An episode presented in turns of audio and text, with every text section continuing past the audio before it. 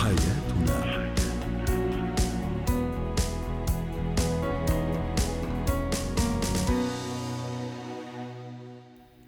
نجدد تحية لكل مستمعينا ومستمعاتنا. أنتم تستمعون لإذاعة سكاي نيوز عربية في أبو ظبي وبرنامج حياتنا. برنامجكم الأسري الذي يعنى بشؤون الأسرة وباقي الشؤون الحياتية الأخرى.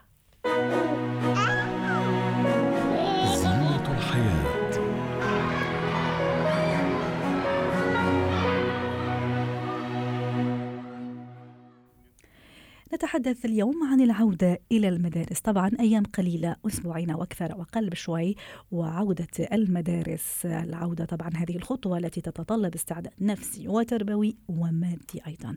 نتحدث عن الجانب النفسي مع الخبيرة التربوية والنفسية هبة شركس. يسعد مساكي ست هبة ونعيد عليك لأنه ما عيدنا عليك في العيد. كل عام وأنت بخير. العودة للمدارس. كيف الاستعدادات ست هبة؟ حاجة في العودة للمدارس إن إحنا نهيئ الطلاب والأسرة كمان نفسيا للعودة إلى الروتين الخاص بالمدارس. ومن أساليب التهيئة النفسية إن إحنا نذكر الأشياء اللي بيحبوها أولادنا في المدارس. يعني نذكرهم بأصدقائهم اللي بقالهم فترة ما شافوهمش أو حتى اللي كانوا بيشوفوهم في الأجازة بس بشكل متقطع إن هم عندهم فرصة إنهم يقابلوهم بشكل يومي في المدرسة. نذكرهم بالمعلمين اللي هم بيحبوهم واللي افتقدوهم طول الأجازة. نذكرهم ببعض الطقوس اللي بتكون في أيام المدرسة واللي آه، بيحبوها أطفالنا. وبالنسبة لأولياء الأمور نفسهم هم كمان لازم يكونوا مستعدين نفسيا للعودة للروتين الخاص بالمدارس والاستيقاظ مبكرا والنوم مبكرا وأداء الواجبات.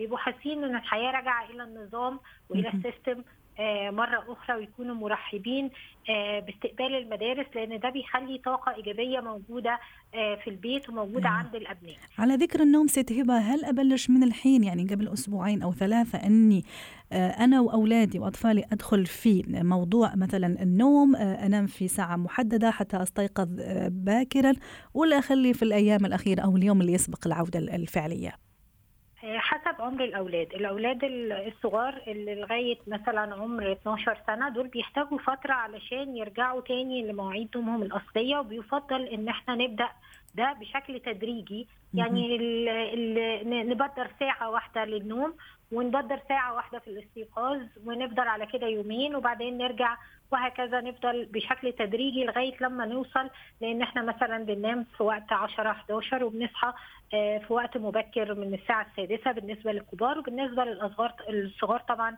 بيناموا 8 9 علشان يقدروا يصحوا لأن احتياجهم لعدد ساعات نوم بيكون أكتر. جميل فبنبدأ بشكل. تدريجي لكن الكبار في السن مثلا اللي هم في مرحلة الجامعات ومرحلة الثانوي فهم بيحتاجوا يومين أو ثلاثة علشان يظبطوا عادات النوم عندهم.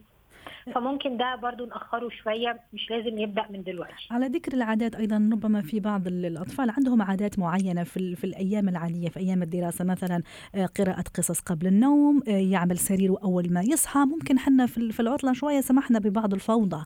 كمان هل ينصح أني أرجع مرة أخرى لنفس النظام السابق اللي كنت عليه أنا طيلة العام الدراسي مع أطفالي؟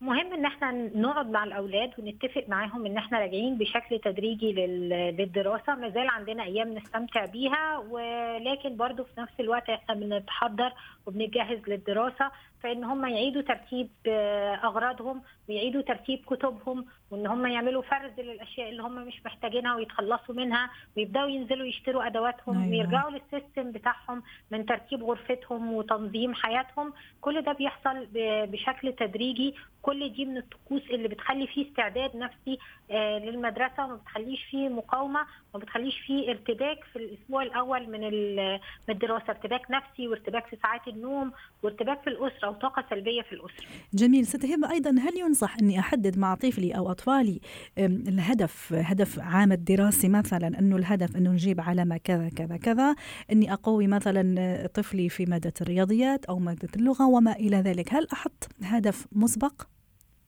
مع الطفل. جميل إن إحنا نحط أهداف مسبقة والأهداف المسبقة دي لازم تكون أهداف آه، عامة ومتنوعة. يعني يكون في هدف مثلا اجتماعي للطفل إن هو ينمي علاقاته الاجتماعية يكون في هدف مهارات إن هو هيزود من مهارات التحصيل عنده آه، مثلا في مادة معينة زي ما حضرتك ذكرتي آه، نتفرج على فيديوهات إزاي نحسن من أدائنا الدراسي. ما يكونش بس الهدف قاصر على العلامات والتحصيل الدراسي فقط بل يكون برضو كمان في أهداف اجتماعية للطفل وأهداف نفسية وأهداف إشباع وتحقيق وإنجاز. فحاسس الطفل إن هو كل ما هيحقق علامات وهيحقق تطور كل ما هو هيحس هيزود ثقته بنفسه هيزود قدرته على الإنجاز هيزود قدرته على اكتساب مهارات المهارات دي هتفيده في حياته كلها مش بس في في الدراسة. توسيع أفق الأطفال خصوصا بعد ما يعدوا الصف الثالث الدراسي دي حاجة مهمة جدا جدا مع بداية كل عام دراسي في وضع الأهداف بتاعة العام إن هي تكون متنوعة وتكون شاملة لجوانب كتير مهارية واجتماعية ونفسية. شكرا لك هبة شركس الخبيرة التربوية والنفسية. ضيفتنا من أبو ظبي يعطيك العافية. وتمنياتنا للجميع بعودة موفقة إلى المدارس. جمالك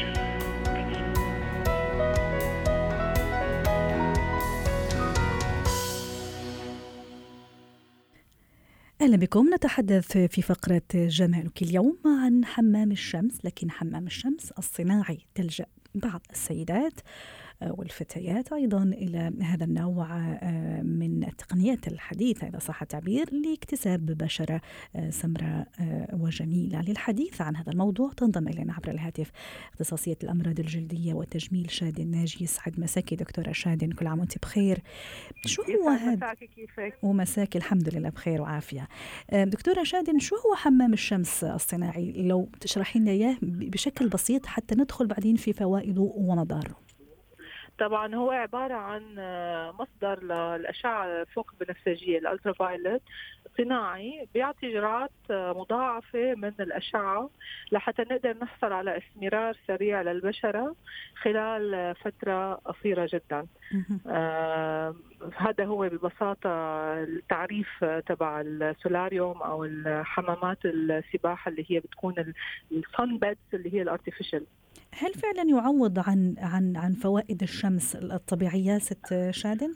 يعني مشان نكون كثير صريحين ليس له ولا فائدة واحدة وشيء مضر للغاية أيوة. ولازم يتم بوقت من الأوقات منعه لأنه هو مسبب رئيسي لسرطانات الجلد وغير منصوح باستخدامه وبيسرع على حتى شيخوخة البشرة.